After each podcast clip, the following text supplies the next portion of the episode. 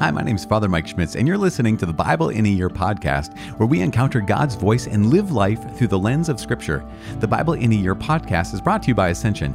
Using the Great Adventure Bible timeline, we'll read all the way from Genesis to Revelation, discovering how the story of salvation unfolds and how we fit into that story today. Today is day 98, and it is the last day before tomorrow, which is our first messianic checkpoint, which begins the Gospel of John tomorrow. But today, day 98, we're reading from 1 Samuel chapters 6, 7, and 8. We're also praying Psalm 86. As always, I'm reading from the translation called the Revised Standard Version, Second Catholic Edition. I'm using the Great Adventure Bible from Ascension. If you have that, you can follow along. If you don't, you can follow along as well in whatever Bible you do have. If you want to download your own Bible in a Year reading plan, you can visit ascensionpress.com slash Bible in a Year. And if you have not yet subscribed in your podcast app, you can do that whenever you want. Just click on that button that says subscribe, and then what will happen? Well, you will be subscribed. But as I said, Gosh, what a gift. Day 98. You guys, well done. I just want to say it again. Well done. 1 Samuel, chapter 6, 7, and 8, in Psalm 86. The first book of Samuel, chapter 6. The ark returned to Israel. The ark of the Lord was in the country of the Philistines seven months. And the Philistines called for the priests and the diviners and said, What shall we do with the ark of the Lord? Tell us with what we shall send it to its place. They said, If you send away the ark of the God of Israel, do not send it empty, but by all means return him a guilt offering. Then you will be healed, and it will be known to you why his hand does not turn away from you. And they said, What is the guilt offering that we shall return to him? They answered, Five golden tumors and five golden mice, according to the number of the lords of the Philistines, for the same plague was upon all of you and upon your lords. So you must make images of your tumors and images of your mice that ravage the land, and give glory to the God of Israel. Perhaps he will lighten his hand from off of you, and your gods, and your land. Why should you harden your hearts as the Egyptians and Pharaoh hardened their hearts? After he had made sport of them, did not they let the people go, and they departed? Now then, take and prepare a new cart and two milch cows upon which there has never come a yoke, and yoke the cows to the cart but take their calves home away from them. And take the ark of the Lord, and place it on the cart, and put in a box at its side the figures of gold, which you are returning to him as a guilt offering. Then send it off, and let it go its way. And watch, if it goes up on the way to its own land, to Beth Shemesh, then it is he who has done us this great harm. But if not, then we shall know that it is not his hand that struck us. It happened to us by chance. The men did so, and took two milch cows and yoked them to the cart and shut up their calves at home. And they put the ark of the Lord on the cart, and the box with the golden mice and the images of their tumors. And the cows went straight in the direction of Beth Shemesh along one highway, lowing as they went. They turned neither to the right nor to the left, and the lords of the Philistines went after them as far as the border of Beth Shemesh. Now the people of Beth Shemesh were reaping their wheat harvest in the valley, and when they lifted up their eyes and saw the ark, they rejoiced to see it. The cart came into the field of Joshua of Beth Shemesh and stopped there. A great stone was there, and they split up the wood of the cart and offered the cows as a burnt offering to the Lord. And the Levites took down the ark of the Lord and the box that was beside it, in which were the golden figures, and set them upon the great stone. And the men of Beth Shemesh offered burnt offerings and sacrificed sacrifices on that day to the Lord. And when the five lords of the Philistines saw it, they returned that day to Ekron.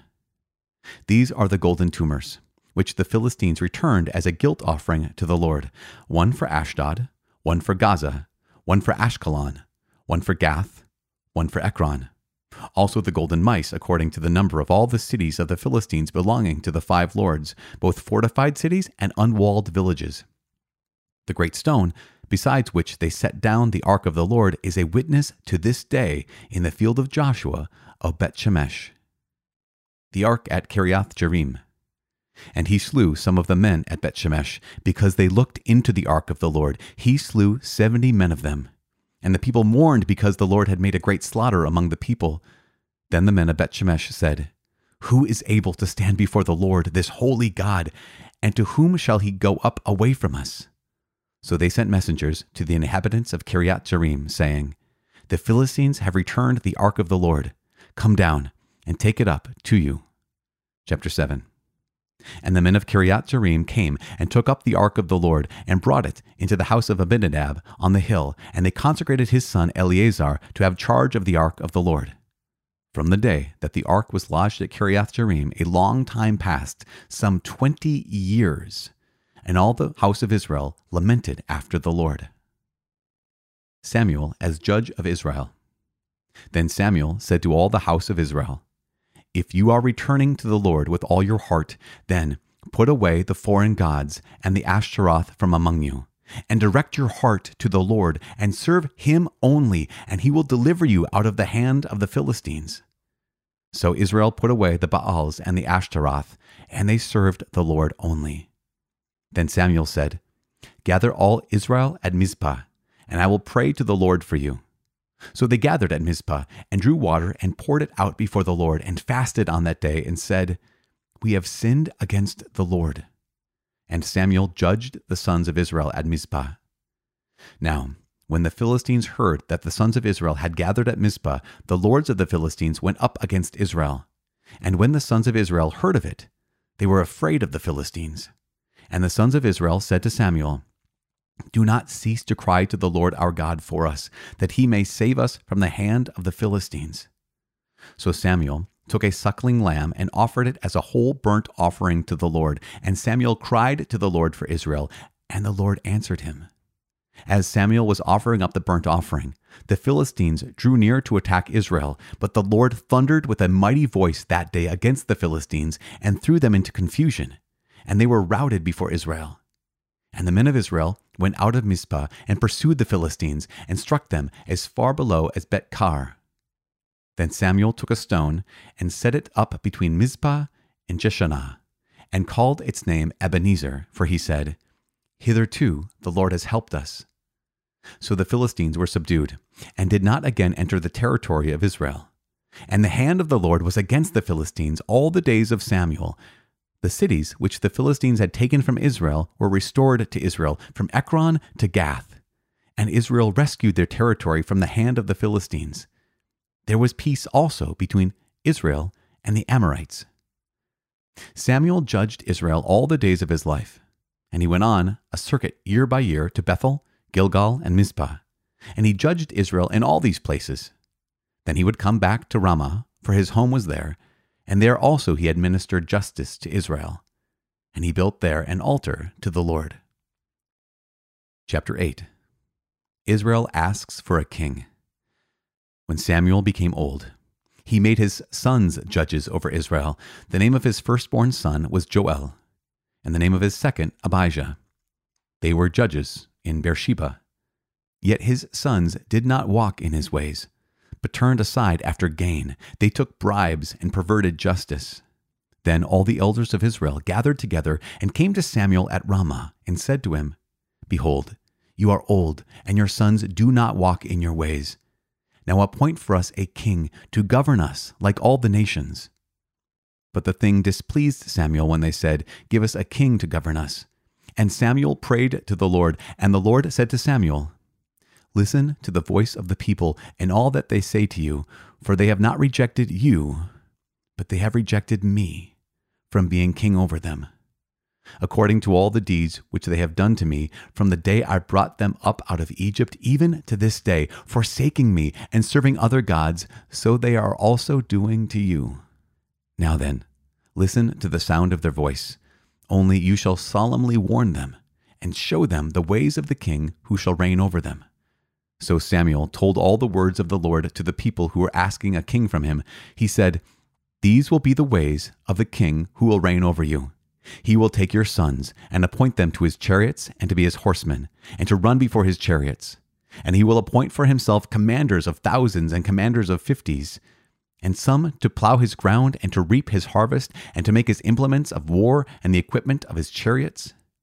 He will take your daughters to be perfumers and cooks and bakers. He will take the best of your fields and vineyards and olive orchards and give them to his servants. He will take the tenth of your grain and of your vineyards and give it to his officers and to his servants. He will take your men servants and maid servants and the best of your cattle and your donkeys and put them to his work. He will take the tenth of your flocks, and you shall be his slaves. And in that day you will cry out because of your king, whom you have chosen for yourselves. But the Lord will not answer you in that day. Israel's demand granted. But the people refused to listen to the voice of Samuel, and they said, No, but we will have a king over us, that we also may be like all the nations, and that our king may govern us and go out before us and fight our battles. And when Samuel had heard all the words of the people, he repeated them in the ears of the Lord.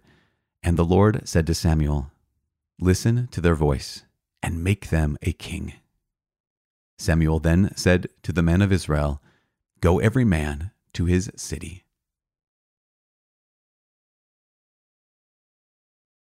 Psalm 86 Supplication for help against enemies, a prayer of David. Incline your ear, O Lord, and answer me, for I am poor and needy. Preserve my life, for I am godly. Save your servant who trusts in you. You are my God. Have mercy on me, O Lord, for to you do I cry all the day. Gladden the soul of your servant, for to you, O Lord, do I lift up my soul. For you, O Lord, are good and forgiving, abounding in mercy to all who call on you. Give ear, O Lord, to my prayer. Listen to my cry of supplication. In the day of my trouble, I call on you, for you do answer me. There is none like you among the gods, O Lord, nor are there any works like yours. All the nations you have made shall come and bow down before you, O Lord, and shall glorify your name. For you are great, and do wondrous things, you who alone are God. Teach me your way, O Lord, that I may walk in your truth. Unite my heart to fear your name. I give thanks to you, O Lord my God, with my whole heart, and I will glorify your name forever. For great is your merciful love toward me. You have delivered my soul from the depths of Sheol. O God, insolent men have risen up against me. A band of ruthless men seek my life, and they do not set you before them.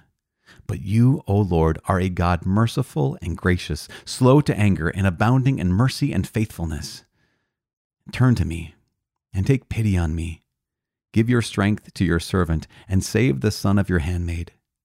Show me a sign of your favor, that those who hate me may see and be put to shame because you, O Lord, have helped me and comforted me. Father in heaven, you are our helper, you are our comforter. And Lord God, we ask that you are also our vindicator, that you are the one who rises up and who declares and makes us righteous, makes us, it's not our own works, Lord God, that make us righteous in your sight. It's you, it's your grace that you have given to us, that you won on the cross. When you handed yourself over for us, Lord God, you made it possible for us to experience your mercy, to have access to the heart of the Father, and to be able to receive the Holy Spirit deep into our hearts. So we ask you, Father in heaven, in the name of your Son, Jesus Christ, renew that Spirit, that your Holy Spirit in our lives so that everything we do may begin with your inspiration and be carried out by your saving and loving help to its completion, which gives you glory. In Jesus' name we pray. Amen. In the name of the Father and of the Son and of the Holy Spirit. Amen. So there's a couple questions that come up in 1 Samuel chapter 6 where we're talking about some tumors in mice. And all of a sudden, I think people can say, wait, what, what happened again? So remember that when the Philistines had taken the Ark of the Covenant, that they had some they had some health issues, we'll say. One of those health issues was that they had boils, they had tumors, they had some issues going on with them. And so here are the people. And the Philistines decided, well, what, what are you going to do with the ark? We're going to put it on a cart, get some cows that have never had a harness on them, never had a yoke on them. It's so good. This is actually, the Philistines have kind of a good sense here where here's a cart that hasn't been used, here's cows that haven't been used. There's something consecrated about those kinds of things. And even though they're pagans, even though they don't know the true and living God, they still had a good sense that if we're going to send the ark of the God of Israel back to Israel, then we should be very careful with how we do that. Now, this is going to play in you're going to see how the Israelites at one point did not do this in weeks to come, but the Philistines did. But they also had these tumor, golden tumors and golden mice. Well, they had the golden tumors as representative of the tumors that they had experienced, right? As the skin issues that they had experienced. We didn't hear anything about the mice, but it makes sense that if they might have associated their physical illness with something like plague, as there might have been rats that were around. So the Revised Standard Version translate this as mice. Other Bibles might translate it as rats. And so make the golden rats or golden mice and the golden tumors. And what an interesting thing that they say we're going to put this on a cart. And if the cows go to back, back basically back to Israel, then we'll know this is from the Lord, the God of Israel. And if they don't, then this is just coincidence. And I think there's something wise about that. They're they're testing it out. In fact, in the Catholic Church, when someone claims that there's a miracle, the church doesn't just say, well, hooray, there's a miracle. The church investigates it. In fact, the default position of the church is that when someone claims a miracle, that if there's a healing or if there's some, something else that seems extraordinary, the default position of the church is we assume a natural cause for this thing. So if there's healing, we assume a natural healing, a natural cause for this healing. It has to be demonstrated that this is not, or it's beyond reasonable doubt that this could be claimed to be a reasonable healing, or sorry, be a natural healing, and can be demonstrated to be a supernatural healing. And that's what the Philistines are doing as well. Uh, they are saying that this could be the Lord God of Israel, or it could be uh, just a coincidence. And that kind of test is, I don't know, pretty wise on their part when we get back to our story, when it comes to Samuel, there's two things that are happening, obviously, in these chapters. One is revealed that Samuel is a good judge. Samuel is a good prophet. He, uh, he comes from a family of priests. His his father lived in Ephraim, um, Elkanah, right, his father, but he was the, the assumption is that he also was a was a priest. He was of the tribe of Levi. Now, it turns out that Samuel's sons were kind of like Eli's sons that his sons were not good. His sons, in fact, are described as wicked. And it just goes to show how important it is. How just there, there is, you know, we say in Christianity that God doesn't have grandchildren. He only, he only has children, right? God is not our grandfather. He reveals himself and makes himself our father. And every one of us, every generation has to choose him again. Uh, and here's Samuel, whose sons did not choose him, but were like Eli's sons, who were kind of riding on the coattails of their father in some ways and had hardened their hearts to the Lord God, which is so tragic, so tragic when that happens. Because I know that so many people, maybe who are listening to this Bible in a year, uh, part of this community that we have as we're journeying through here on day 98, that you may be someone who's, I'm striving after the Lord, I'm striving to be faithful, whether or not you've always been faithful, or maybe even you've only come to faith maybe 98 days ago. Um, there's that recognition that what, what's happening with my kids, though? And and it can be the great sorrow of so many parents' hearts. I know it's the sorrow of my heart because um, I say my name is Father Mike, and that that father is real. And we know that the reason why we call priests father is because of the Old Testament, right? The Levitical priesthood they were meant to be fathers of the people because the original priesthood was the father of the family was the original priest of the family and the levites being the fathers of the community of Israel. And here in the new covenant, the priests are the are the fathers of the parish. And and there's something so so devastatingly difficult when us as parents, like me as a spiritual father, and maybe many of you as physical and biological and spiritual fathers and mothers and adopted fathers and mothers, that when we don't see the faith living in, in our kids, that can be even more devastating than anything else. I remember one time my sister, my little sister Sarah, I had said something along the lines of, ah, "Gosh, Sarah, I don't think I could ever be like you know a parent because I'd be so nervous. I'd be so scared all the time of my kids getting hurt." And she said, "Well, you know that is that, that is bad, but I just I just don't ever want them to lose their souls." I thought, "Oh yes, thank you for the reminder, my sister, reminding the priest that that's even more important, which is why it's even more devastating." When we have people in our lives that we love so much who have turned away from the Lord, who have never never known his goodness, never known his love, or just maybe even taken for granted. And so we're going to join our hearts together in prayer. You know, we often pray for parents uh, on this on the in this part of this community, um, praying for kids too, praying for their kids, and we're praying now for all those who have loved ones who have turned away from the Lord, have walked away from the church, because that can be the most devastating thing again in in our lives the last thing that happens in this story of First Samuel before we tomorrow jump into the Gospel of John is the people ask for a king. And it is also talk about rejection. I mean, think about this. We're just praying about how kids can reject the faith. Here are the people of Israel who say, We want to be like other nations. Samuel, pick for us a king. Make us make, make a king for us.